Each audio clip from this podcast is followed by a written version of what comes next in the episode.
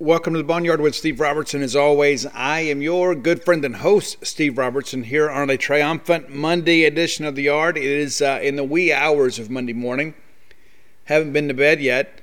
Still pretty fired up about what happened at Dudy Noble Field on Sunday. Had a lot of phone calls, a lot of texts. Enjoyed reading some social media. Enjoyed reading message boards. Enjoyed the taste of Rebel Tears again. It never gets old, does it? It never, ever, ever, ever gets old. I mean, before we even get started today, I think one of the most important things is to thank all the Bulldog fans that turned out this weekend 34,000 plus over the weekend. Second largest weekend we've ever had at Dudy Noble Field. I guess it goes back to 2014. Also, Super Bulldog weekend. We had Ole Miss in town. I believe that's correct a phenomenal weekend. And you guys created an incredible home field advantage. And in that Friday night game, I really believe, uh, as, I, as I wrote on Gene's page, Rowdy Jordan got credit for the uh, the big hit there, but it was really you guys. You guys made it happen. We get those maroon and white cheers going. You got some uh, inexperienced guys out there on the hill for Ole Miss. The moment was too big for them, and your guys responded. We're going to break down the weekend. We're going to talk a little spring football. We're going to talk a little bit about Jaden Walley. We're going to talk a little bit about a little bit of everything. We're going, to, but it's a lot of baseball. It's a lot of baseball. But one of the things too I wanted to kind of get established today, in addition to uh, thanking you guys for creating an incredible home field advantage for the Diamond Dogs, is there is something else within our fan base that needs to be addressed. Now, I don't know if you guys know this, but we are a top five team around the country. And we have been throughout the season. I guess we were preseason top 10, and we have been in the top five pretty much ever since uh, we got back from Arlington, with the exception of maybe one week after we get swept from Arkansas, which is a bit of a wake up call for us. And to this day, I think we can all pretty much be agreed Arkansas is the best team in the country. Some could make an argument for Vanderbilt, but Arkansas has played better as of late. And that's a team that got us. We'll get a chance to try on Vandy for size here next weekend, and I'll be there. Can't wait to be there. I'd leave right now if I could, but I'd, I'd miss that UAB ball game on Tuesday night at 6:30. But guys, we have got to start embracing expectations. And if our team is playing as a top five team, we need our fan base to perform like a top five fan base. Now, we talk all the time about the greatest fans in college baseball, and you listen, nobody turns out to watch baseball like we do. There are a lot of people out there that have got some passionate fan bases. I put ours right up there at the top. Us, LSU, Ole Miss to a certain extent, Arkansas. Read some things over the Ole Miss message board that uh, a lot of their fans at Ole Miss go to uh, ball games to be entertained. Our fans go to Dudy Noble Field to be part of the game we go over there to give our team a home field advantage. So, not really speaking to those folks. Who I am speaking to now are these folks that uh, get on social media in the second inning of a ball game, and maybe we're now one nothing, and they've already given up on the team. Listen, rest your insecurities somewhere else, because the Diamond Dogs don't need them. They also don't deserve them. So let's get excited about our team you know, we had all this discussion over the weekend, you know, with lineup ought to be this, lineup ought to be that. And just about every time that we kind of do what the consensus fan poll is, we end up getting a loss or we end up something bad happening. And so let me just encourage you let's be positive. As long as there is something to be positive about, there's no need to be negative. If we're winning, why do we have to pick it apart? Why do we have to make excuses for winning? Why do we have to say, well, you know, we play this team? Listen, we've already played the number one team in the country. We just took two out of three from the number six team in the country. They'll probably tumble outside of the top 10 this week. And so many of us, and I count that us as uh, Mississippi State folks because I am one of yours.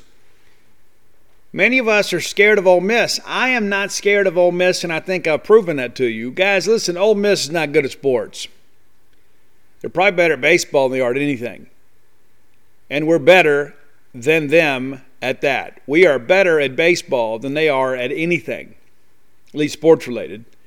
I mean, you want to talk about, you know, combing bad bangs and buying cheap bourbon and putting on some bad cologne and, and wearing, you know, a sweater vest and that sort of stuff. I mean, they, they kick our butt and every bit of that. But as far as things where there is a scoreboard involved, they struggle. So I don't quite understand this fear of Ole Miss. Now, would there have been any shame in losing Ole Miss this weekend? You know, it wouldn't because they're a good team, but we're better. And I think we get up and go to work on Monday morning. I think we can feel like, you know what, I can poke my chest out a little bit because not only were we better Sunday, not only were we better this weekend, not only have we been better the last five years, six years, 50 years, 100 years, we're simply better. There have been some times, you know, they've made some runs, there was some time in the early 2000s, and I'm going to say some things that might hurt some feelings, but I'm going to say them anyway. Now, I love Coach Ron Polk. I do. Had a chance to visit with him recently over at Auburn. I see him just about every ball game. I love Ron Polk. I do. But things changed in the early 2000s.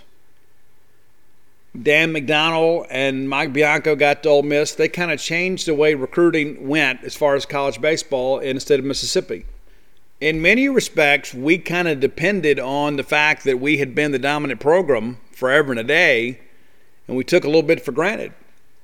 And so the recruiting game kind of passed us by a little bit. Now, I don't say that necessarily to be critical of Coach Polk, I don't want you guys to suggest that. But the truth of the matter is, is they were much more aggressive, much earlier in the process. And you know, in years past, I mean, even if a guy was committed to Ole Miss, we knew they'd come to camp at Mississippi State. But you know, Dan McDonnell, who was the, the big game hunter for Ole Miss baseball, he kind of convinced those guys, "Hey, why do you want to go up there? You can come here. You can come here and help turn this thing around." But we knew at Mississippi State is like, you know what, the best players in Mississippi want to play here. But the problem was, is we didn't make them feel like a priority. And so you know what happened? They didn't come to camp. They never got around to working for us. It's like, you know what, I'll just go over here to Ole Miss. These guys seem to really want me. So I'll just go over there. And they did. You know, Brian Pettway, Stephen Head, those guys went over there and put together a great run at Ole Miss. And so they had the better of it a while in the early 2000s, you know, mid 2000s. 2007, in the middle of their glory years, we went to Omaha, they didn't. And so I said then to many of my friends, when we hired John Cohen to be our head baseball coach, I said Ole Miss's little window is closing in college baseball. Because not only were we going to bring a guy that brought a modern approach to the game, but a modern approach to recruiting. I don't know if you guys know this. When John took over at Mississippi State, we didn't have a single player committed that year. Not one. Not one. Not a single guy committed towards the next recruiting class. And so we're kind of having to cobble things together there at the end to put a class together. And, you know, we didn't have the best of times. 2015, I guess is it is that right? 2015. Let me let me double check this. I want to make sure our numbers are right here. Yeah, 15 is the year we kind of had to rebuild, and a lot of that's because we had not really reestablished some great recruiting pipelines. You know, Cohen gets here, I guess, in uh, 08. And we kind of got, you know, start putting this thing together. And what do we do? We end up going out you know, here in a couple years there, and we get Wes Rea, and we get Adam Frazier, and – we get some other guys and we put a put a team together and we made a run to, towards a national championship. Got Chris Stratton. Kind of got him late too. You know, Chris is a bit of a late bloomer. Became a big leaguer. And so we went through a stretch there where things were not normal in the state of Mississippi. Now we've won five series in a row from Ole Miss. Have won 16 of the last 19. You can say, man, Steve, that's dominant. You know, let me let me take you back a few years. You know, back in uh, in the early mid '90s, we dominated them even more.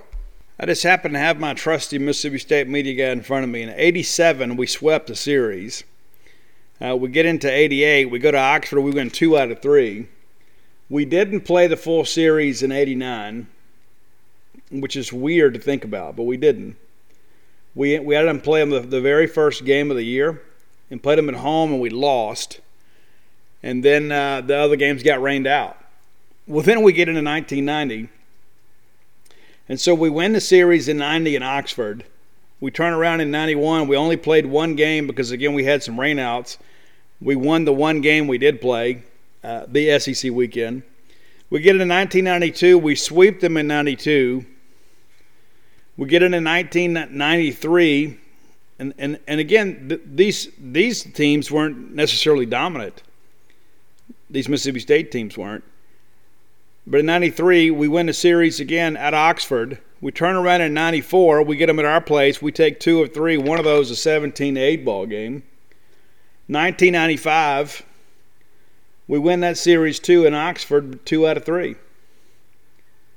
One of those crazy deals, you know, and that's of, of those years. And listen, th- those were not great years. You, you kind of get the end of the uh, the Jake Gibbs era there, but uh, they go to the region 195, and that was really the best team. A lot of their teams around 500 back in those days, and so, you know, from basically the late 80s through the mid 90s, Ole Miss rarely beat us. And so I say that because I think it's important. You know, we expected to win those games because they weren't great Ole Miss teams, and we were great for the most part. We had some years we were just really good, but you know, but, but beating Ole Miss was an annual rite of passage. These Ole Miss teams are beaten now. These are really good baseball teams. They've been to the regionals what four of the last five years you, you begin to kind of break this thing down. They had the one year they didn't make the tournament. They've been to supers a couple times. So this is one of the great runs in Ole Miss baseball, and they can't beat Mississippi State. They can't beat Mississippi State. 3 and 16 against the Bulldogs, dating back to 2016. And here's the thing, too the names change, the results don't. Your head baseball coach in 2016 was John Cohen. Your head baseball coach in 2017 was Andy Cannizaro. Your head baseball coach in 18 was Gary Henderson. Your head baseball coach 2019, Chris Lemonis. So four different coaches have dominated Ole Miss during this stretch. And again, these are really good Ole Miss baseball teams. Give them credit. This wasn't like the 80s when Clark and Palmeiro and Smother took batting practice you know, we were trying to beat LSU back then. We're still trying to beat LSU, and we have beaten LSU. But this weekend was kind of a microcosm of what we've had. And what's interesting, too, people say, you know, Steve, I really wanted to sweep. You know, I always want to sweep. It doesn't matter who we play. But, you know, the last three series that between State and Ole Miss have been played at the Starkville, we've won best two out of three. The last two in Oxford, we swept. And, of course, we won all four of the Mayor's Trophy games. So we are dominating – a really good program right now. And you know that has to really, really, really sting. You know, because they had convinced themselves, you know, in the mid 2000s that they had surpassed us in baseball. They go out and build their new stadium, and they got Bianco, and they survived a couple of overtures from LSU. You know, like, hey, we're now the dominant program in the state of Mississippi. Listen, there were some times I think we had to be honest with ourselves and say, you know what? These guys may have passed us. Our stadium had gotten a little bit antiquated. Our approach to recruiting was certainly antiquated. And then we're out here kind of making some things happen, hoping for the best. You know, Bulldog baseball is back. We're back to where we were. And it's like when you guys, you younger guys, listen to the show, you younger guys and gals, and I, and I had a couple of young ladies correct me this weekend. So you know what, Steve? We listen to the show too. And you know what, ladies? And I love you for it. But this is what it was like, you know, growing up in the 80s in you know mid to late 80s. This is what it was. I mean, you know, we hey we went out there and we contended, we played well, we competed for championships, and you know we're in the mix to win the SEC. We're in the mix to uh, you know we didn't have super regionals back then. We were in the mix to go to Omaha. This is what it was like. Except we didn't have this grand cathedral of a stadium, and I don't know that we had the, as good a lineup from top to bottom. You know, and that's the thing. I wrote an article here recently about there are no perfect teams. You go I interviewed Ron Polk and John Cohen both. You go back and look, at the 85 team, yeah, bottom third of the order wasn't very good because we traded defense for offense. You know, Frank Davis and John Scott are guys that could play really good defense, run the bases pretty well, but they weren't great hitters. We also threw Jeff Brantley and Gene Morgan, I mean, ridiculous amount of innings. Probably couldn't get away with that today. So we didn't have a lot of depth in the pitching staff, but yet there we were, best team in the country, and you know, took some bad luck for us to get eliminated. Should have won an national championship. We were the best team in the country, but you know what? That final weekend we weren't. 1989 team, offensively, one of the best teams in school history. But you know what? We didn't have a great pitching staff. Now, that may hurt a few feelings, but we didn't. We had a good pitching staff. You know, we had Bobby Reed, and he's a guy, too, that threw way too many innings. We had Tracy Jobs. He was the guy who was very competitive. Get out there and do some things for you. Chris George, Chuck Holly. You know, we had some good pitchers, but a lot of those guys, you know, we didn't, we kind of outscored people, too. We overwhelmed people. You get in 2013 team that played for a national championship against UCLA. We didn't have great starting pitching. We brought our bullpen. We'd go out there and throw, throw Trevor Fitts for uh, you know to get us through the first time through the order as a, as a right-hander, and they'd, they'd stack their lineup with lefties, and we'd bring Ross Mitchell in. I think Ross Mitchell went 11 and 0 that year. Was an All-American. Sometimes I don't know if he could throw it through a wet paper bag, but he did, and we won. And, you know, and Hunter Renfroe didn't really become a star until that final year. He was a guy that struggled to hit the breaking ball. 2016, one of our greatest teams did not make it to Omaha. A lot of big leaguers on that team. Nate Lowe, of course, Jack Kruger. Ryan Gridley was a great player. Brent Rooker, of course, a redshirt sophomore back then. Dakota Hudson, Austin Sexton. It's a great team. We got upset in the Supers by Arizona, and then they lost in a national championship series to Coastal Carolina, the fact that the Chanticleers have a national title and we don't is one of those things that really irritates me. So when I look at this team today, I say, you know what, we got some holes. But you know what? Every team has had some holes. What happens is the best teams have to get hot and be playing their best baseball at the end of the year. We're playing really well right now, and I think we're a team that kind of believes that we've got that special feel to us. Maybe we have it, whatever it is. And one of the things that kind of comprises it is the fact that we believe we can always find a way to win. And we do, more times than not. So I say that to say this. If our team believes in themselves, and if our players and coaches believe in our program, can we our fans do it too? And I'm not talking to those of you that come out and do a great job, but there's a lot of people that are very outspoken about our baseball program that uh, you know they kind of let their emotions get the better of them. So let's kind of redirect that energy towards getting behind this team and saying, you know, we got a chance to go to Omaha three straight times. We've never done that in school history. We've never done it in school history. We've been, been twice, back to back, couple, two times in our history.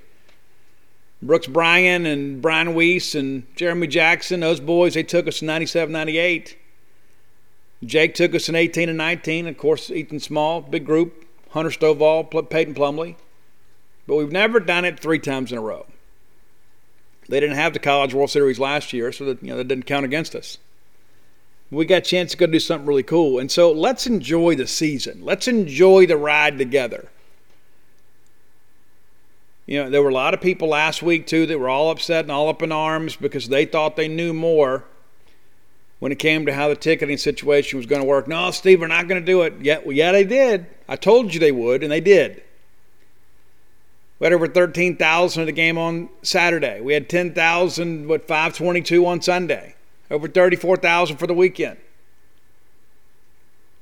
And so rather than let's find things to gripe about, let's find things to feel good about. And I listen, I'm no Pollyanna. And people that know me that know me well will tell you, you know, there are sometimes too I get a little down in the mouth too.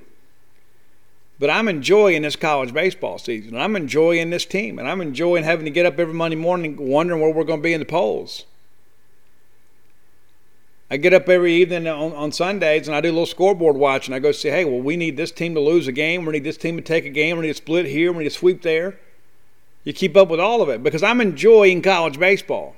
So let's not ruin this because who knows where this thing's going to end. It might end in Omaha. It might end in a national championship.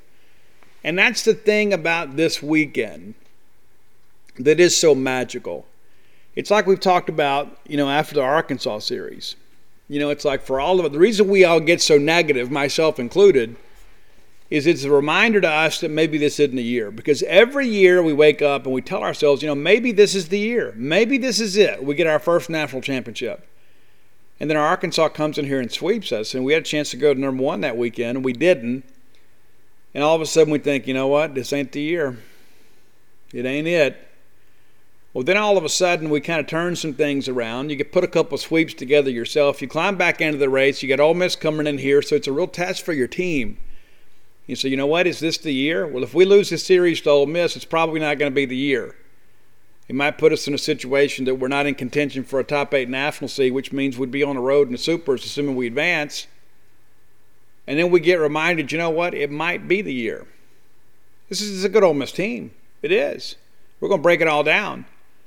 But that's what this weekend did. It kind of restored our belief into thinking, you know what? This just might be the year. All right, Bulldog Burger Company was hopping this weekend. Had a couple friends went by and, and uh, had a great meal, had a great time, great service, great food, and they got they turned those tables over pretty quick this weekend. Is what I was told. So yeah, they didn't rush you on out of there, but uh, they didn't make you wait forever either. They kind of got things going. Bulldog Burger Company, great people, great food, great prices. You need to go by and find your own favorites. Go have that grilled chicken club. I had, it's what's so weird is I had somebody come up to me at the ball game and say, "Steve, I went and had that grilled chicken club, and you're right, it's fantastic." A lot to talk about, and that's what they want to talk about a grilled chicken club sandwich from Bulldog Burger Company. They also had the spring rolls. And as you can imagine, they were much better looking than their driver's license photo. Go do yourself the same service. Go to Bulldog Burger Company today. Two locations to serve you right here on University Drive in Stark Vegas and on Gloster Street there in Tupelo. And coming soon to Ridgeland, Mississippi. Bulldog Burger Company, the place where people go to meet. M E A T. I don't know if I've told you guys before, I love talking college baseball with you guys. I do. I love college baseball. I love college football. I do. I love everything about it. But I love college baseball maybe a little bit more than everything else because and maybe it's because we've been so good at it. Maybe I'm biased towards baseball because I feel like we're going to win a national championship uh, here sooner rather than later in baseball. So let's take a quick look at Friday's game. Believe it or not, that game got over in two hours and 39 minutes. 10,291 people attended that ball game. And some people swear there was more there. So MacLeod, and we, we wondered, okay, listen, what kind of effort are we going to get from Christian? Well, we got a great effort from Christian despite the fact he didn't have his best stuff. I really believe this might have been his gutsiest effort of his career at Mississippi State. Had trouble landing the breaking ball, so he couldn't keep people off the fastball. But he hung in there and he gave us five innings. We got off to a really good start, though. Really got off to a good start. So we get a one, two, three inning, including a punch out to end it. Did get down in some counts there, had a couple counts run full. But Christian gets a one, two, three inning in the first. And we go out and put a run up and thinking, okay, we're rolling here. You Rowdy strikes out, but then T.A., who had a huge weekend, doubles into center field the very first pitch that he sees, and it's all hustle. I mean, and there, he did so many great things the weekend, you almost forget about it. But you know, he doubles the ball into right center field, and uh, John Rhys Plumlee's out there, and he's loafing on the play a little bit. TA takes advantage, goes into second. Cam James then um, drives in a run. It's a single in the left. And we, we scored that run because TA's already at second because he's hustled in there and then Luke uh, flies out and uh, Logan Tanner K's. Uh, Luke had a really rough weekend, but you know what? I'm not worried about that because Luke is a bona fide killer. He'll get it going. This is a guy, he's probably in the cage right now as you're listening to this. All right, then MacLeod goes right back out there and gets a one, two, three inning. So we're thinking, okay, we're good. We're good here. We're good.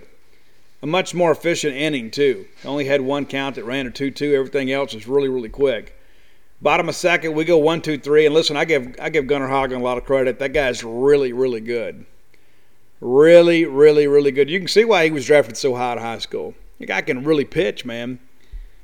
All right, so we get into the uh, the top of three, and Ole Miss ties the ball game up, and it's so crazy how this thing happens. It all kind of comes together for them with two outs. So we get a ground out to open, and then Cael Baker, who had an awful weekend for Ole Miss he's a marginal guy. I mean, I, I, I, know his numbers were big last year, and I don't know what's changed with him, but uh, he is a marginal guy. He's probably put on too much weight. That, that's kind of their strength and conditioning programs. They just get those guys to eat a whole bunch. there's a difference between good weight and bad weight. Ole Miss has got some guys with a lot of bad weight, and uh, Cael Baker's one of them. And so then you get Plumlee looking. So now you've got a runner at first with two outs and top of the order coming up. And so, okay, let's get out of this thing. And I give Gonzalez a lot of credit. I really like Gonzalez from Ole Miss at, at, at shortstop. He is, listen, he's a young guy, made a couple mistakes on the weekend, but you can tell this kid understands how to play the game. He's going to be a star. I mean, he really is. Well, he works and extends the inning. You know, he gets down 1 2 in the count and the next thing you know, we've walked him. And so now all of a sudden there's runners at first and second. We're starting to get a little antsy here. And then um, you know, Chatagnier singles through and uh, Baker scores. Because yeah, we made a little bit of a mistake there. But, um, know, the bottom line is it's a it, it's two that's a two out rally and we kind of you know, we're part of this you know we contribute to our own demise here and that was a lot of what they did two out runs. I give Ole Miss some credit. They've got a little clutch about them. And we end up walking Graham and finally get out of there Dunhurst, Dunhurst swinging. And that was, I'll tell you, that pitch that we threw there, that Christian MacLeod threw, guys, he he basically spiked the breaking ball on a full count and got Dunhurst to swing over the top of it a lot of people are thinking, well, you know, you got to a fastball in there, bases are loaded, and uh, but Christian didn't. Christian trusted his catcher and says, you know what? I know this guy has a propensity to swing and miss on a breaking ball. I'm going to throw the breaking ball, and he did, and it was a great breaking ball, but it was not a strike. It takes a lot of stones to throw that pitch. All right, so then we go one, two, three in the third. It's a one-one ball game. We get into the fourth. Ole Miss takes the lead here we get bench to K, and then McCants hits one up into the plaza there. And I give the kid a lot of credit. It's one oh one count, and it's it's a situation where the bat kind of found the ball, but he turned on it. I liked McCants. I really do. I know some Ole Miss people have kind of complained about him. He doesn't have a big arm. He doesn't run especially well. Got a long swing, but I tell you, that kid's going to be a good player. Then Van Cleve grounds out, and uh, Cael Baker lines out to short. It's a 2 1 ball game, and, it, and the natives were a little bit restless. You know, because it was like, you know what, we can't we can't get farther down in this ball game because Hoglund is so good, he's not going to give us much. So we all know this kind of going in. So you get down 2 1, you're kind of worried. And then Cam James gets a 1 0 fastball about belt high, and he knocks about 25 rows deep into the left field lounge. And yes, I know they're not rows out there. I'm just trying to uh, to illustrate that as best I can. It was an absolute tank job. They get us out of the inning behind that. We actually had some loud outs that inning, but now it's a 2 2 ball game, and you kind of felt like, you know what, we've answered. They hit the home run, we hit one of our own, and we answer. And then MacLeod goes back out there and gets a one two three inning. I said it's not a one two three inning. He gets a ground out, gives up a single, then we have the strikeout throw out there. And it would have been uh, hitter interference there. Logan Tanner didn't need it, made an incredible throw to get him. Gonzalez pops up and signals safe, and he was out by 10 feet. So, bottom of five, we get up there and we go one, two, three ourselves. And so now we've pulled MacLeod in, in lieu of Preston Johnson. Now, Christian MacLeod, as I mentioned, did not have overpowering stuff, but he was able to get through five and kind of get it to Johnson to give us an opportunity. And if you begin to think, okay, if Johnson's pitching well and if we find a way to rally and take a lead, you bring in Landon Sims. That's exactly what happened. And Preston Johnson, uh, his outing against Auburn was not good. He walked the first two hitters he saw, and uh, both of those guys came around to score. Was part of that rally that allowed them to, to kind of tighten that game up on Friday. But he comes in, starts mowing people down, strikeout looking, gives up a single, and then gets a double play to get out of it. I'm sure that settled the kid down a lot. Bottom six, we we just absolutely had a chance here to kind of do some big things. We didn't. Uh, Rowdy flies out, but we do get TA to triple. I think it was his first of three triples on the weekend. And then Cam James flies out, and it's a sac fly. Now all of a sudden we have a 3-2 lead.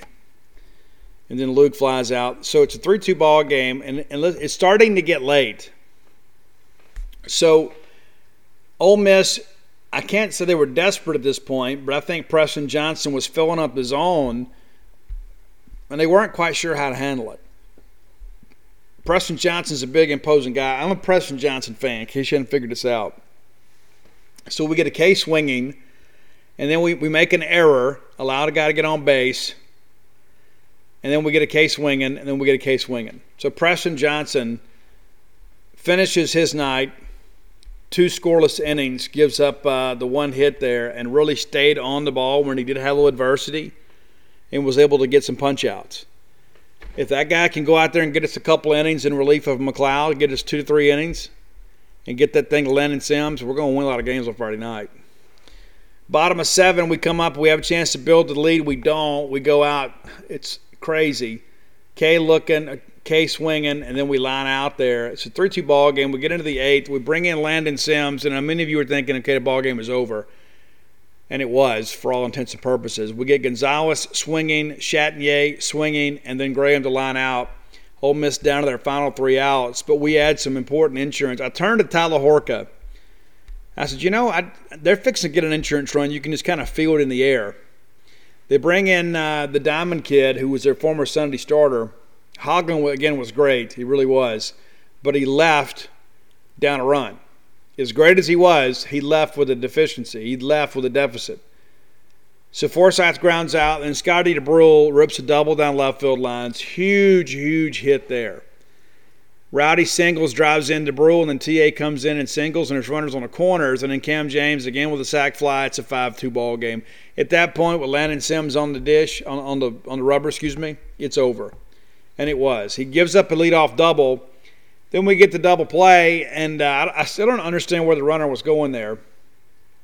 First thing I tell you, Little League Baseball, freeze on line drive, but he was running. And then we get McCants swinging. Ball game's over 5 2. Now, a lot of us felt like going in the weekend, you know, we got three games to play with. We just need to win the series. So you went on Friday and you're able to relax a little bit. So, you know what? We got two chances to win one at the very least. And we get into Saturday it was an absolute joke. But before we do, let me run down some numbers for you from Friday, just in case you've forgotten. Look at this box score real quick. Preston Johnson earns his first college win. Landon Sims picks up his fourth save. Gunnar Hoglund picks up his second loss. That kick can really pitch, though. I, I admit it, that guy's really good. TA three for four. Cam James two for two with four RBIs. Scotty Dubrule with a couple of big uh, couple big at bats there, gets the, the hit and the late run there. We have uh, five runs on seven hits. Not a great offensive night, but when you're when you're getting a future big leaguer on the hill going against you, you're gonna have some nights like that. So, speaking of uh, great pitching performances, that's what happened on Saturday. Mississippi State, you know, we just we just never seem to get going. And listen, Ole Miss scored in the first five innings. I mean, we did we didn't keep them off the hill until the off the scoreboard until the sixth. They scored in six of the nine innings and had 17 hits. We had one. I'm not going to just run this thing down for you just because we've all been over it enough. But we didn't get any base runners. And we did do a good job uh, getting Cam Tullar some work. Mikey Tepper got some SEC play. Eric Cerantola gets out there, does some things. But listen, everything was working for Ole Miss. And listen, give them some credit for getting back off the mat and responding. That was a tough loss on Friday night.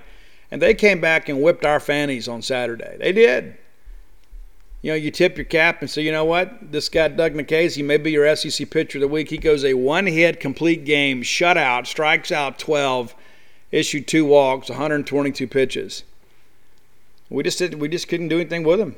And listen, when you can throw the breaking ball to both sides of the plate and you can change speeds, he's not overpowering with the fastball. But he is really good with the change and good with the breaking ball, and it keeps people off the fastball. And you're up there guessing a lot. And so he hurt us. He did. So congratulations, Doug. You got us. You went home with a series loss, but I'm sure you can feel good and probably again probably get the SEC Pitcher of the Week award. But uh, but on Sunday, your boys couldn't finish the deal for you. So let's get into Sunday think we all felt pretty good about where things stood going in. But listen, we all wake up probably thinking, man, the thought of losing these guys is more than I can bear. And we have all spoke so glowingly of the 14 and 2 record over the last four years. We have. We don't want to give that up, man, right? Now we can say 16 of 19. So we're 16 and 3 against them in the last five years. And so we love being able to say that. We didn't want to surrender that talking point, right? So let's kind of break this thing down. And again, uh, you know, State gets to them early. We had a chance. I thought I turned to Tyler Horka when I was watching uh, McDaniel's pitch there in pregames. You know, he had some horrendous misses, even in pregame warmups. I mean, they were awful. And then that kind of carried over. You know, it really did. We get it. We get out of the we get out of the inning pretty quick as far as the top goes. We get we walk Gonzalez, but then Chatagnier grounds in double play. Taylor made there six four three. We get out of it, and then Graham pops up, and you think, okay, Fristoe's good to go. So we get into the first ourselves, and I thought we really blew an opportunity here. I didn't think he was sharp at all. Rowdy gets the big uh, hit to the left side, and then he hits Allen on the very first pitch that he sees and so you got runners at first and second, nobody out. And to be honest with you, even though Cam James has been raking, I would have bunted right here. Because the way that Luke Hancock elevates the ball, if I get runners to second, third, I'm going to get the sac fly. But we didn't do it. We strike out looking. And listen, the strike zone was kind of erratic on Sunday for both teams. I'm not trying to sit here and say that Mississippi State got shortchanged, but it really felt like both teams were getting squeezed a little bit, so you kind of had to throw it up and get hit.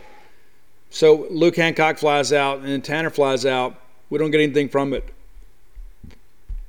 Just one of those things. You get your first two guys on, and you don't even move them around. Just one. I mean, just one. Again, it's an early situation. You'd like to be able to get the big hit, but I, I like to play for one early. I really do. So we come back in the second inning, and again, it seems like we've got some things going for us here. We get uh, ground out to Hatcher at first there, and Josh played a really good ball game. Bench then doubles to left center. Rowdy comes up firing. It's going to be close. He looked safe initially because I thought the bro missed the tag until I saw the replay and saw that he got him. And then they went and reviewed it and didn't change the call. I still don't understand it, but whatever. The the run the runner that was gifted to Ole Miss was stranded because uh, Fristoe battles back and strikes out back to back hitters to get out of it, including Leatherwood.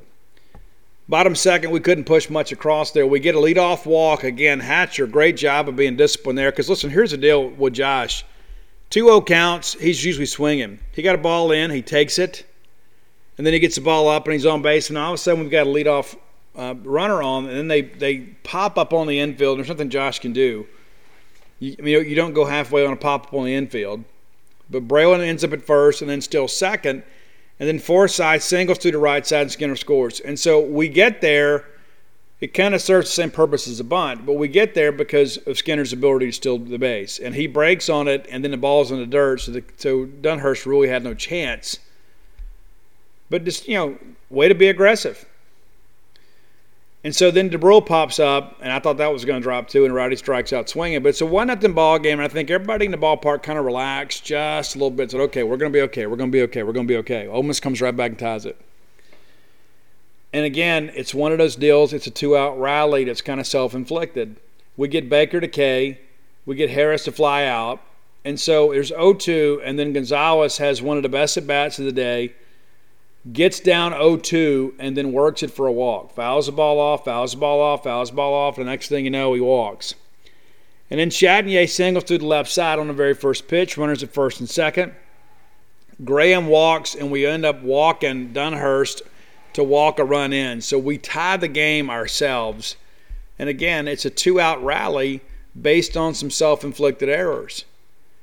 You know, we go up there, let's just say we get Gonzalez to pop up, we get that thing one, two, three it might be a different story today. Bottom of three, State goes one, two, three. We don't do anything about it. Top of four, Ole Miss gets the lead. McCants goes out swinging, and uh, this is this is when we had Hootie in the game too. You know, we brought Houston Harding in uh, late in the third.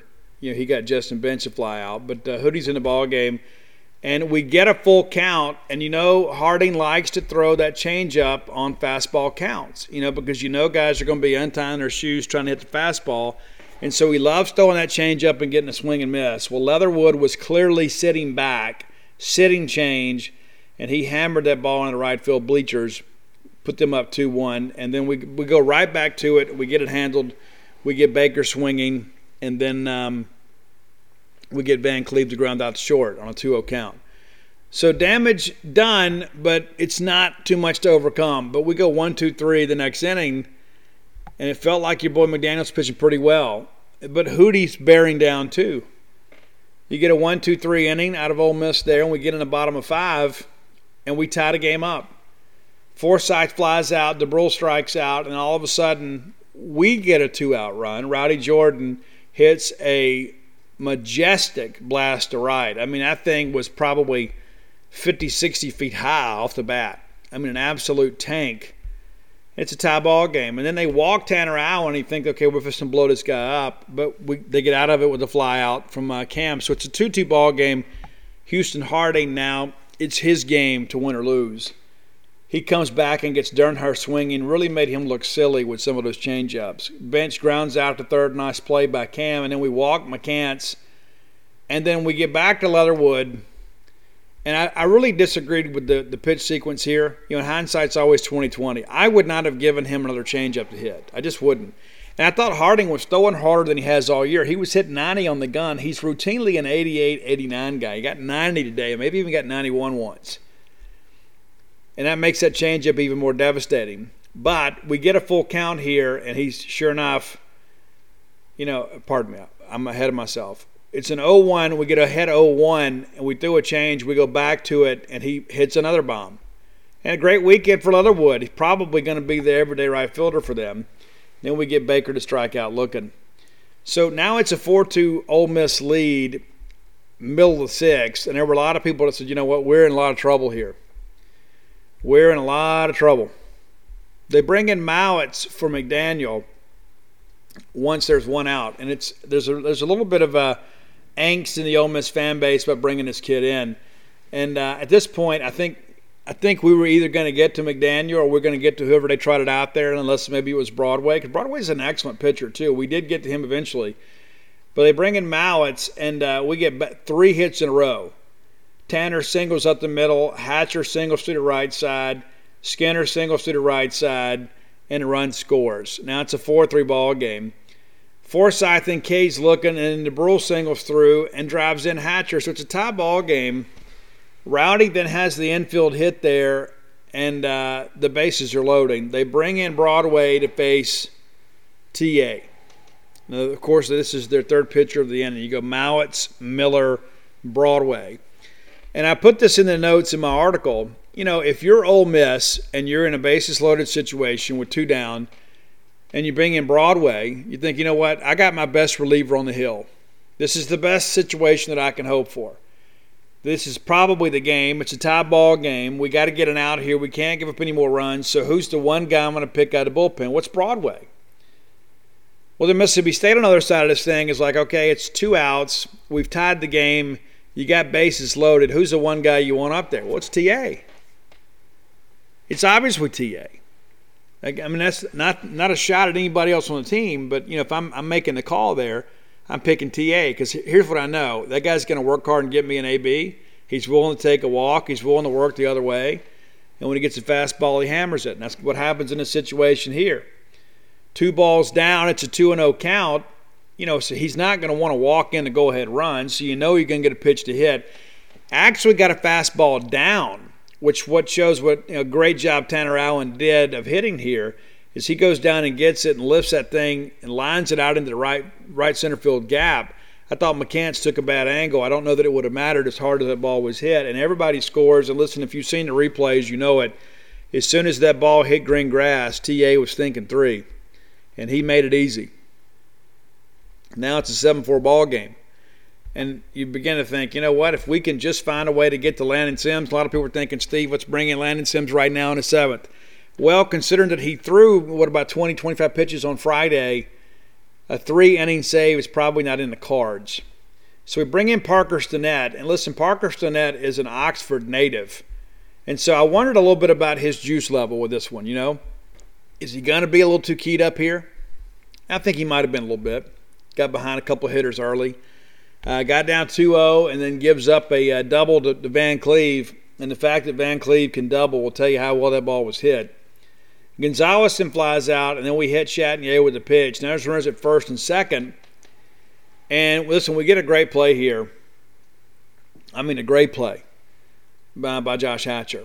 Great play there, and uh, ranging deep behind the bag, gets it, and then throws to Parker Stinnett, who covers, and great job of Parker to get over. You get the out there, runners take second, third, no harm done yet. Then we walk Dunhurst on four pitches. But Stinnett kind of bears down. And listen, Logan Tanner did a good job going out there selling his pitcher down, and he gets a ground ball, and, and we get out of it. And so at that point, it really felt like the ball game. I mean, that's that's how it felt in the stadium. It's like you know what, we had to they had to leave them loaded. The time runs on base in the seventh. Now they've got six outs to go, and you know who's down there warming up in the pen. We have a chance to get a little insurance. We don't cash in. Hancock flies out, and uh, I, I think he was 0 for 11 for the weekend. And then Tanner Tanner doubles to left, and a great at bat here. You know, he gets down 0-2, fouls one off, and then takes three straight balls, fouls off another, and then doubles in the left field. Josh Hatcher then grounds out to the first baseman, who throws to the pitcher that covers. Tanner takes third, and then Braylon Skinner, first pitch swinging and he is aggressive on that first pitch. It was in a, a situation earlier in the ball game where you walk Hatcher on four pitches, and then Skinner pops at the very first pitch you see. Sometimes you just got to have a little more patience to play. So we bring in um, Brandon in the eighth. Hadn't pitched in a while, and I thought Brandon his probably his best outing he had in a while. Even though we didn't play it exceptionally well, we get a ground out from McCants, we get a strikeout for Leatherwoods, and there's two outs, nobody on uh, Cael Baker singles, and then Van Cleve gets on. We, you know, just crazy. We we get a ground ball, and Cam has played good defense all weekend. We get a ground ball, and I don't know why he hustled the way he did with Van Cleve getting over there. I mean, Van Cleve looks like he's running in molasses, but. Um, you know, we drop it, we hurry ourselves up, we throw it away, and then Van Cleve runs over Hatcher. I was okay with the no call because it's just two guys making a play. I mean, there was no deliberate intent on either party that I saw. But the run scores. Now all of a sudden it's 7 5. It's like a circus had come to town, and then Gonzalez grounds out a second. We get out of it. 7 to 5. 7 to 4 felt a whole lot better. We get into the eighth, and we get Forsythe to ground out. Dubrule then singles again. Big hit again from Scotty Dubrule. Maybe he's getting it going. Then Rowdy singles. We got runners at first and second. So again, a chance to get a little insurance. We don't. TA flies out. Cam grounds out. And then uh, Whitesnake played at Dudy Noble Field, and we bring in Landon Sims. And how incredible was that? He said himself he got chills coming in, hearing 10,000 people cheering for him. He's the guy, man. He's the guy we want on the hill late in the ball game. Graham flies out. Dunhurst gets on an, a, a error on the shortstop. We get a ground ball. I guess, pardon me. We get we got uh, Chatagnier swinging, then Graham flies left. There's two outs quickly, and then Dunhurst. It's a, a, routine ground ball to short. We boot it. So now the time runs at the plate, but uh, bench grounds out to the shortstop, and we throw over there, and the game's over. And now it's a seven to five ball game, and Mississippi State's taking two of three from Ole Miss pretty pretty exciting weekend and a series we had to have and a series that we played pretty well. But you listen, you tip your cap to Doug Nikhazy, who was outstanding on Saturday. But the thing that I'm reminded of too is it took that it took a near career performance from him. Uh, to shut us out and keep us off the board. And listen, after we had beaten them on Friday night, you knew they'd come back and respond. They did. And then we came back and counterpunched on Sunday and won the series.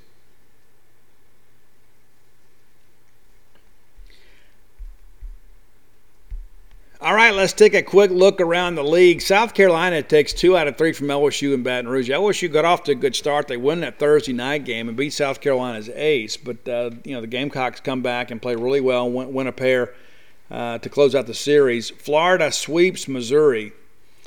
Uh, we're not going to get any help from Mizzou, and thankfully we get them. They're, they're dreadful. We got to find a way to make sure we win that one. Arkansas wins the first two, but then lose 11 to 10 on Sunday. So, Aggies, thank you very much. We were hoping you guys could take a game from Arkansas to help us be within a game in the standings. We didn't have a lot of faith in you doing it, but you did. So, thank you. Uh, Vanderbilt takes two out of three in Knoxville. Of course, Tennessee gets the big Saturday win. And again, we hope Tennessee could at least get one, maybe two. Kumar Rocker dominated on Friday, but Tennessee did kind of get the Jack Leiter a little bit on Saturday. On Saturday. And so Vanderbilt wins the series, but uh, again, we just want to see splits around the league when we can get them. Uh, Auburn plays three 1 1 ball games with Alabama. They lose two of the three. It's just been that kind of year for Auburn. Alabama walks it off on, uh, on Saturday. And then um, A&M and Arkansas, we talked about that one. You know, they had a doubleheader on Saturday, and then they win. But Kentucky, Georgia, Georgia takes two of three. Georgia's kind of figuring some things out. You know, they they take the series from Vanderbilt, they come back and take the series from Kentucky. Uh, yeah, I think you know I think Nick is probably safe as far as getting a Hoover right now, but um, you know got to win some ball games. Let's take a quick look at the standings before we move on to a, a really cool top ten list. So the standings right now, Vanderbilt remains in first place, tied with Arkansas with an 11 and 4 record.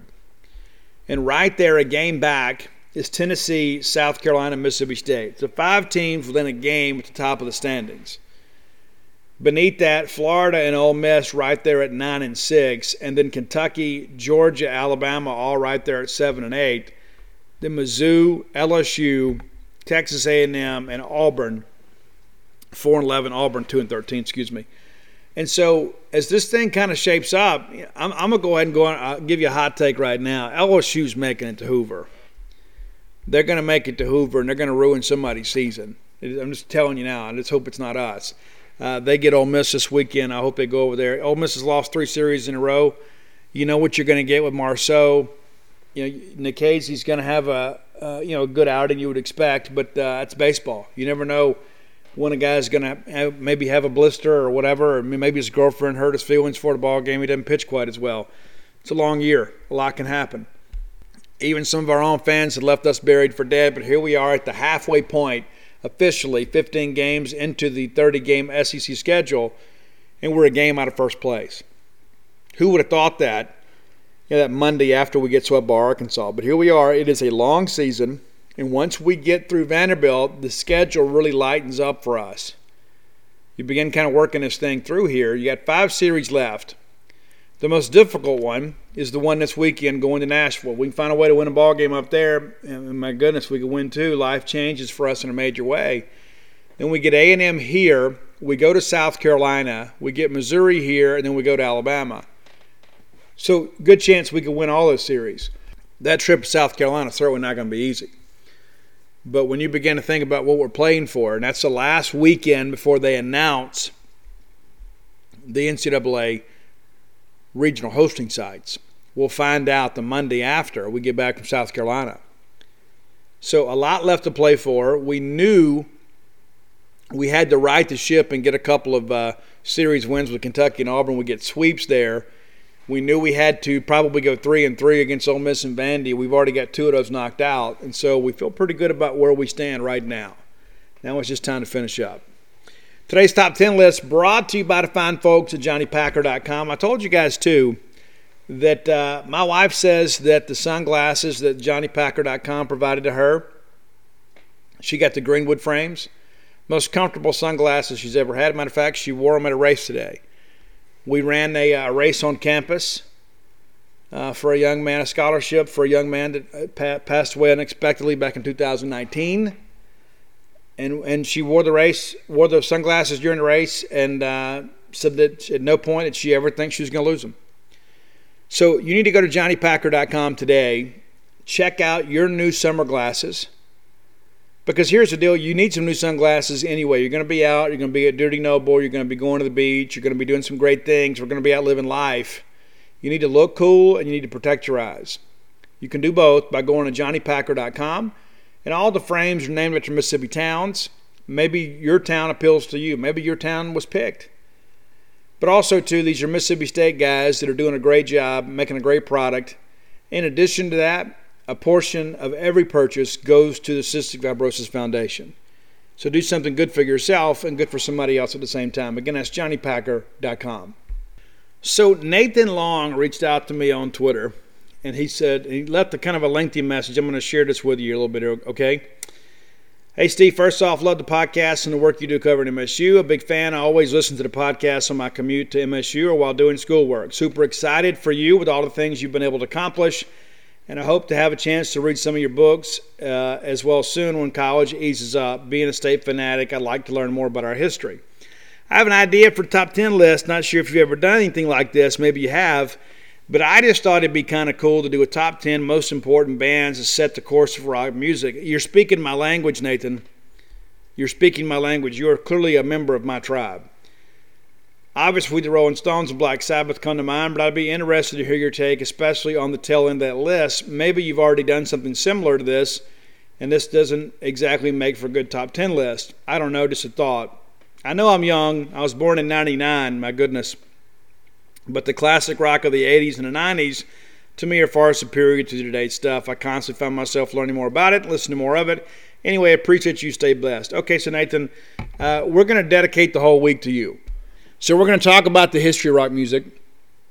We're going to do top 10 lists today on the 50s and 60s, and then we're going to do 70s and 80s on Wednesday, and then 90s and 2000s on Friday.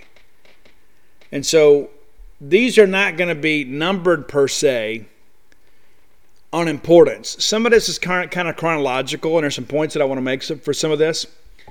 So I want to run these down for you and and here's the thing too to kind of understand Nathan, and for you, some of the you older uh, students that maybe don't know a whole lot about you know maybe the infancy of rock music.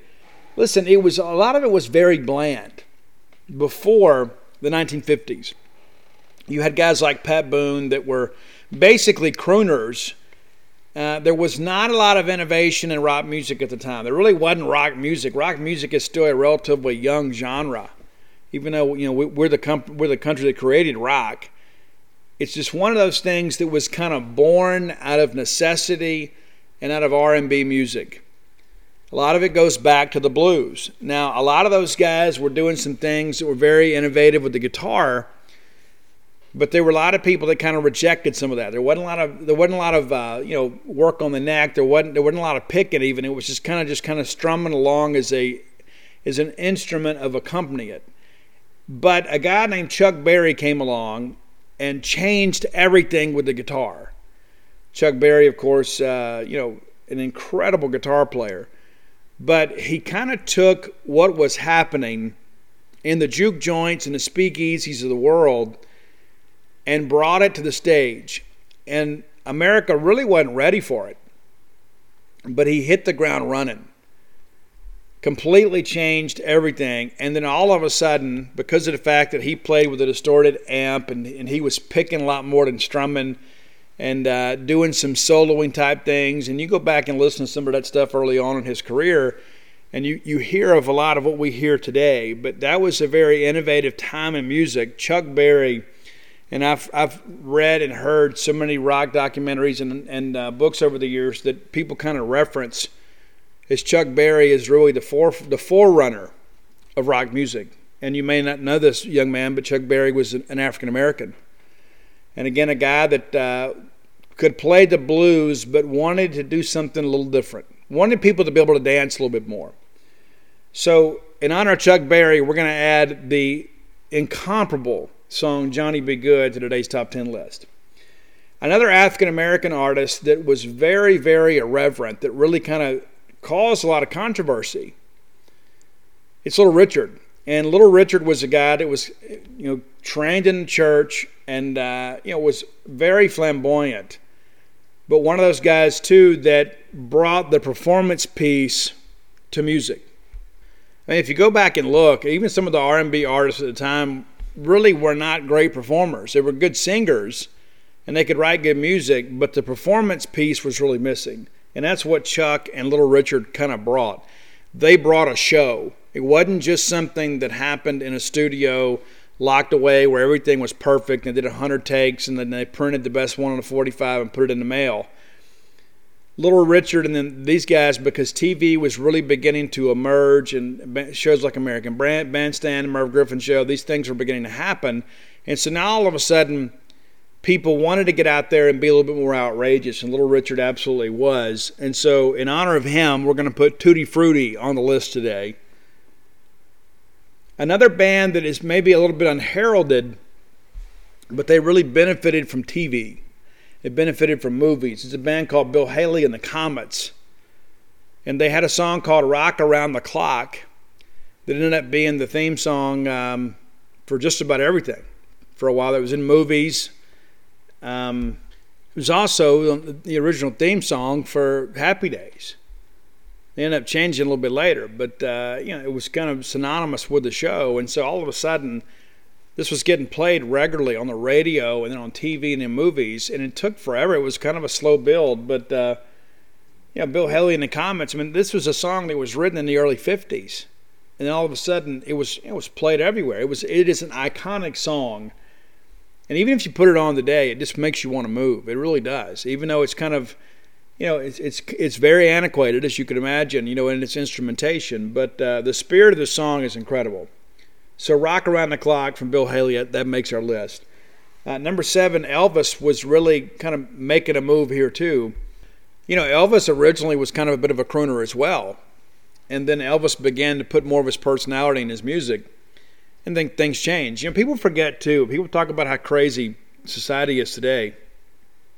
They wouldn't let Elvis Presley be filmed from the waist down because of his gyrating pelvis, right? Because he moved, he shook his hips and that kind of stuff, and they didn't want that on TV, afraid their TVs would explode and their kids would run away and whatever.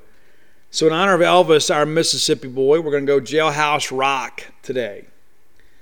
Number six, and an important guy on the list, and again, I'm not ranking these on importance, but uh, one of the guys that I think he had a, an abbreviated career due to a plane crash but he was a guy that kind of pulled in another demographic in rock music, and it's Ritchie Valens. And if you've never seen the movie La Bamba, uh, let me encourage you to do it. Uh, Lou Diamond Phillips is in there, and it's great. And we're gonna, and the song we're gonna use is La Bamba. But he kind of took Tejano music and then added an electric guitar to it, and all of a sudden, there was rock in the Latino community. And so while this started originally in the blues juke joints and things of that nature, and eventually came to the airwaves out to kind of white America. Ricky Valens is the one that kind of pulled it in and, and made it, um, you know, not just multiracial but multinational because Ritchie Valens was a huge hit out of Mexico. And so things began to change and innovate, you know, because you know music is a unifier. That's one of the things that I think gets lost in today's culture. Is like you know these are people playing the same instruments and playing a lot of the same chords and that sort of stuff. And you know, we're in the middle of getting ready for the civil rights movement in America, but you know, music back in those days was just simply fun. I mean, there wasn't a lot of protests just yet, and I think Ritchie Valens would have had an incredible career, you know, had he lived. You know, of course, he and the Big Bopper and Buddy Holly died in a plane crash.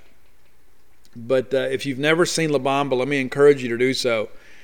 He, you know, Ritchie is a guy that you know, grew up in the you know in the ghetto, and uh, was involved in an interracial relationship with a white girl, and her family didn't approve. And uh, Donna was her name, and he wrote a hit song about her and and uh, won her heart. But it was uh, it was in a confusing time for Ritchie, and all he knew that he was in love. And but uh, I have I'm a huge Ritchie Valens fan because of the movie.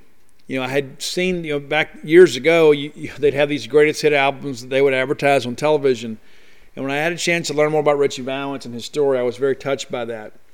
Uh, number five, a guy that lived a very controversial life, but also, too, a guy that kind of brought that performance piece out from people, and it's Jerry Lee Lewis.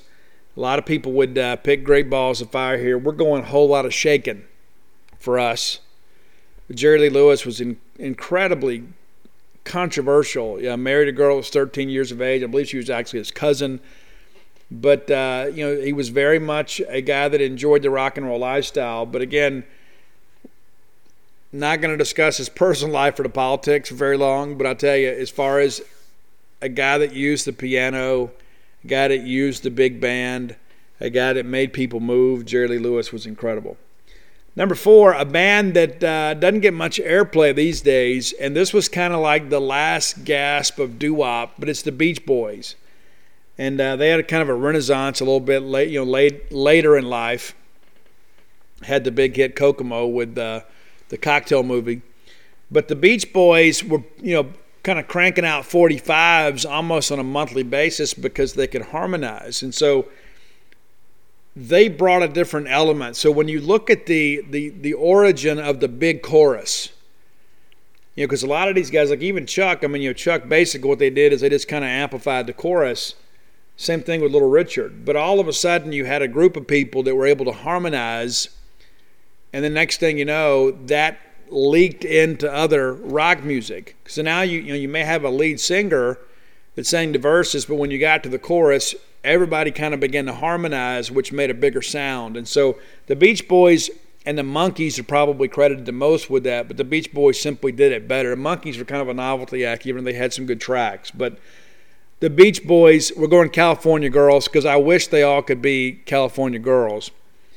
Uh, number three, and again, one of the most important men in the history of rock music, it's Jimi Hendrix.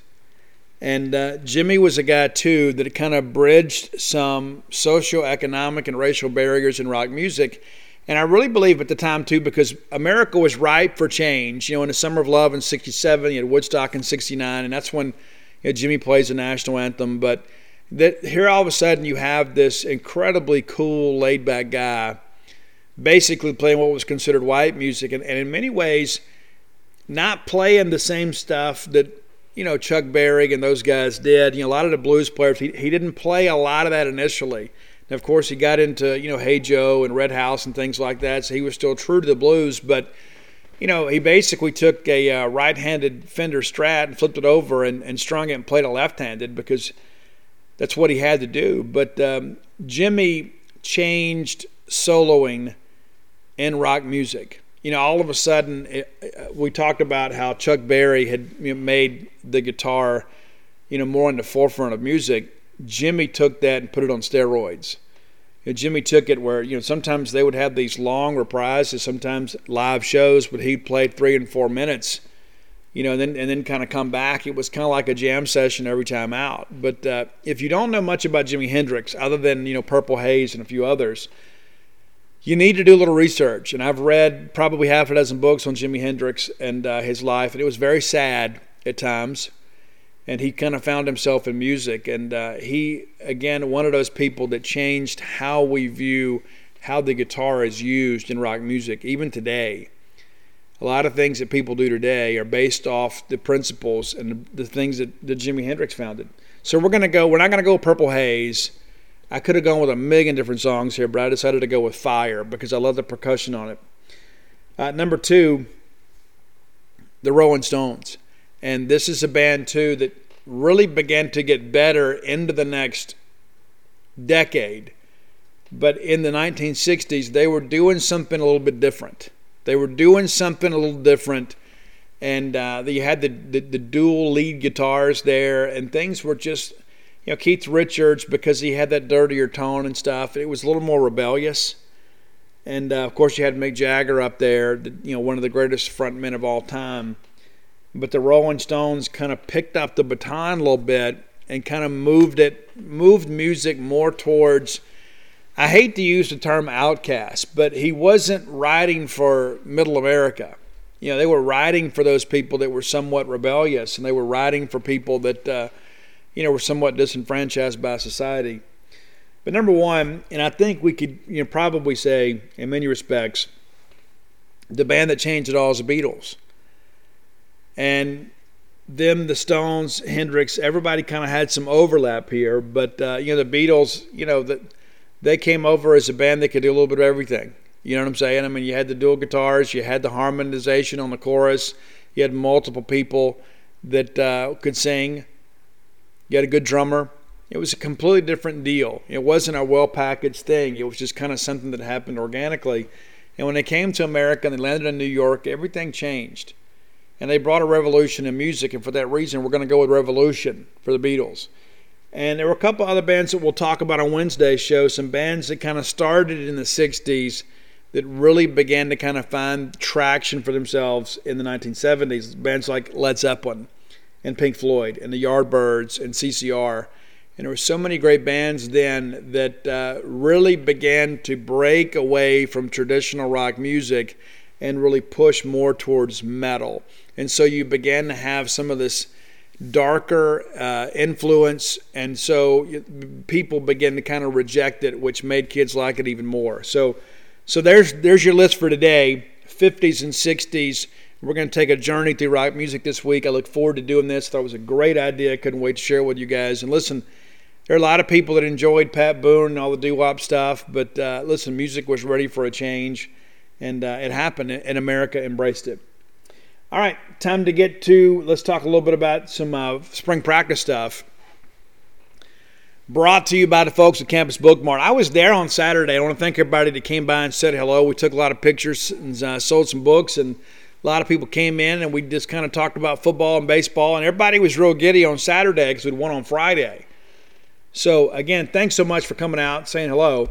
If you couldn't make it by, you can still go by and visit them and uh, see Stan Ray and Miss Kathy Brown, the lovely, talented Susie, and feel good about life because they've got everything you need right there, Campus Bookmart.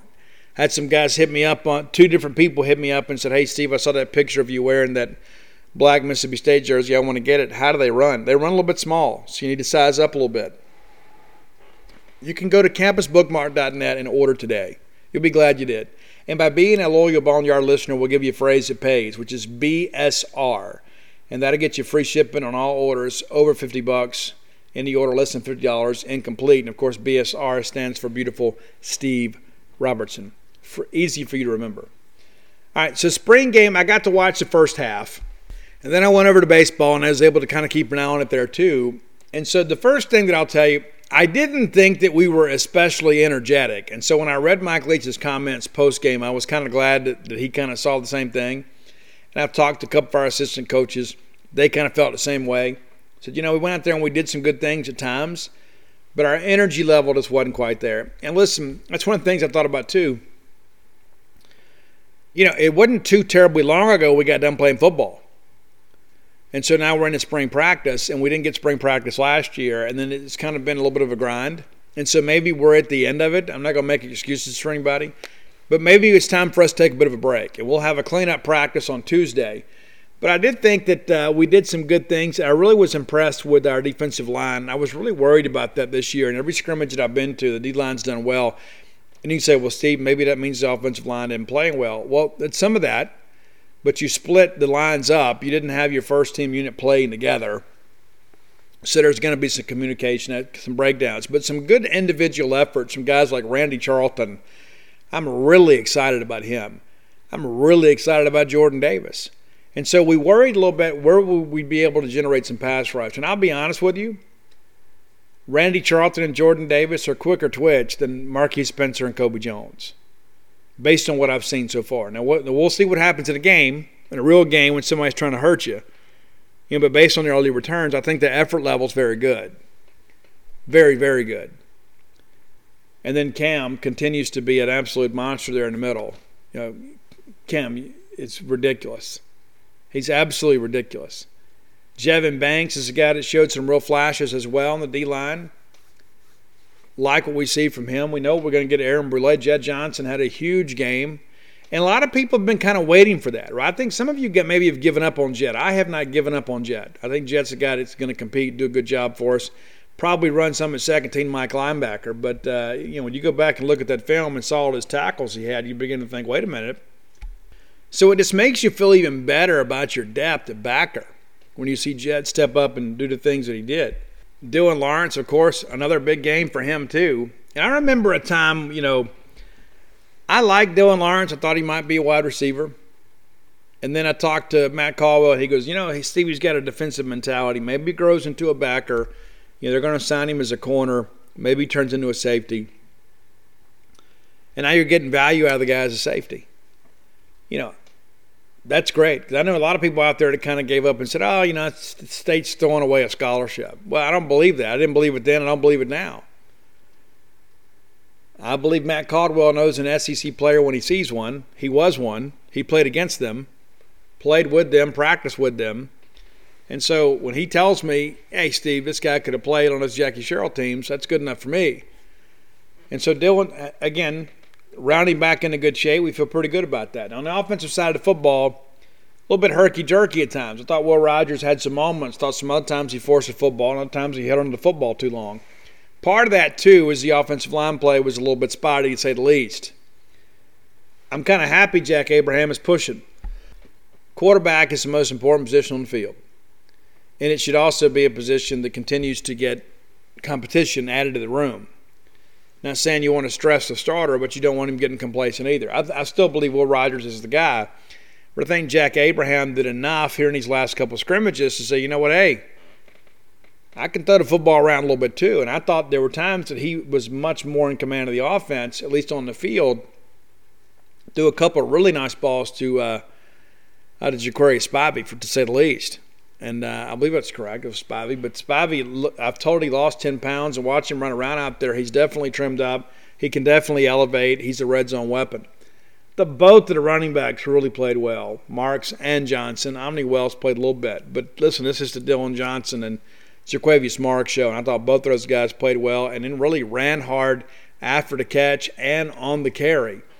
Excited about both of those guys. Now, the big news, of course, is Jaden Walley goes down. And of course, before he's even off the field, we got people on social media saying he's done for the year. And you don't know anything. Nothing. Not a fact, nothing. Coach hadn't got anything. Medical trainers, nobody even had a chance to evaluate him yet. We got people on social media saying he's out for the year. Well, guess what? He's not out for the year. Sprained MCL, to need four to six weeks of rest and rehab. You know what? We're right here at the end of spring practice. He's going to have plenty of time to rest and rehab and work on his finals and kind of get this thing together. And then he should be good to go this summer. We'll be careful with him. There's no, there's no need to stress him in the summer. But uh, yeah, it's a scary moment. People say, well, that's why I hate these spring games. Well, you know, really, it's a glorified practice because I mean, we're still going to practice. It's not like we just kind of drug him out of bed one day and said, hey, let's go play some football. I mean, this is that was practice 14 or 15. So it could have happened at any point. The good news is, is it doesn't appear to be any tears. It's just a sprain of an MCL. He got rolled up. It was a contact injury, and you kind of prefer that to be the case. It's when they have a non contact injury you worry about that ACL. So, feel pretty good about how things are going with him. And of course, you've all seen the picture of him walking out shirtless with his cowboy boots on and his hat on. He and Brad Cumbest are basically the same kid. They spend a lot of their time together. They go hunting together. They go fishing together. He is a country boy all the way through. And then until we get under those lights and you throw in football, and it's a it's a different day and time to say the least. But uh, Jaden Walley, again, fine, based on the reports that we have, and then we'll see what progresses. And you listen, Mike Leach said in post game, I don't talk about injuries, and as far as you guys are concerned, he's 100% fine. All right, let's talk a little recruiting brought to you by the fine folks at Portico. Brooks Bryan. I know Brooks is excited about his baseball team. And listen, Brooks is a guy that's been on some good teams. Brooks also a guy that'll shoot you straight. He'll tell you, hey, listen, this offensive lineup's got to pick it up a little bit. This guy's got to get it together. I trust Brooks' opinion on baseball, and I trust him when it comes to this new housing development, Portico. If I was looking to move, that's the first phone call I make.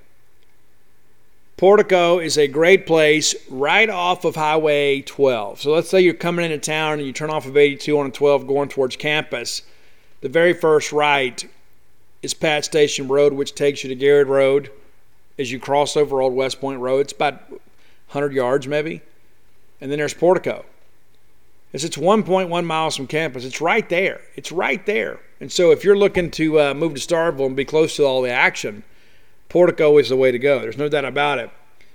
Uh, only a couple of houses left in phase one. So if you're looking to move sooner rather than later, you need to make this call today. If you're looking to make a move this summer at some point, you still need to make the call and begin to gather your information. Houses range in size from 1,300 to 2,000 square feet, two bedroom, two bath, four bedroom, four bath. There's a walking trail, a pavilion, pretty much everything you need. It's only going to be a 51 house development. You're not just going to necessarily be on top of each other. So 18 in the first phase, 33 in the second. You guys done a good job kind of reaching out, uh, getting your information. Uh, the bottom line is this: is many of you have kind of talked about it among yourselves and said, you know what, I think I'd like to move to Starkville someday. Well, now's that time. It's as simple as that. Why would you wait any longer? I love it here. I'm here until the end. Come be my neighbor. Phone number 601 416 8075. Again, that's 601 416 8075. All right, so we had a really busy week last week with uh, recruiting. Not so much towards the end of the week. You know, we had uh, a commitment with Sunday, uh, Monday, Tuesday didn't get any over the weekend. There were many, many prospects in town. Basically, all of your signees were here. I think with one exception. I'd have to double check that. Paul's got a list over on genespage.com. You can check it out, double check my accuracy there. We had several guys here. We had some guys that didn't make it. Chaz Preston had the ACT, uh, so he wasn't able to make it. The same for Cam East. Now, of course, you may have heard NCAA has now said too that they're going to kind of forego standardized testing again this year because uh, it's difficult to get the testing done. But I'm told that uh, Chaz Preston's dad says, you know what, we're going to go ahead and do it. We're going to go ahead and do it anyway. So I expect Cam East and Chaz to be back on campus sooner rather than later. Uh, they do have virtual calls regularly. Carter Edwards is a guy we've talked about on the show several times, and uh, he has taken multiple visits. Now he's kind of slowing the process down just a little bit. Wants to take some visits, wants to get back to Boulder.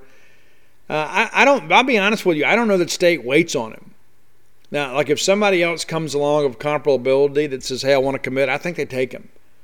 I don't think they hold a spot for Carter Edwards. I think they want Carter Edwards but I don't think they're going to run the risk of losing him and his potential replacement in the class.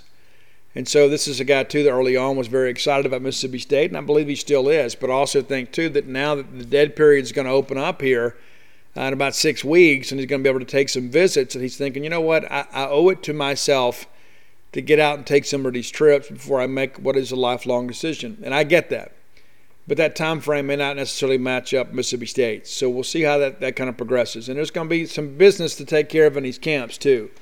There are going to be a lot of these guys that you guys are somewhat familiar with, and you think, well, why don't we push? Well, maybe some questions have come up.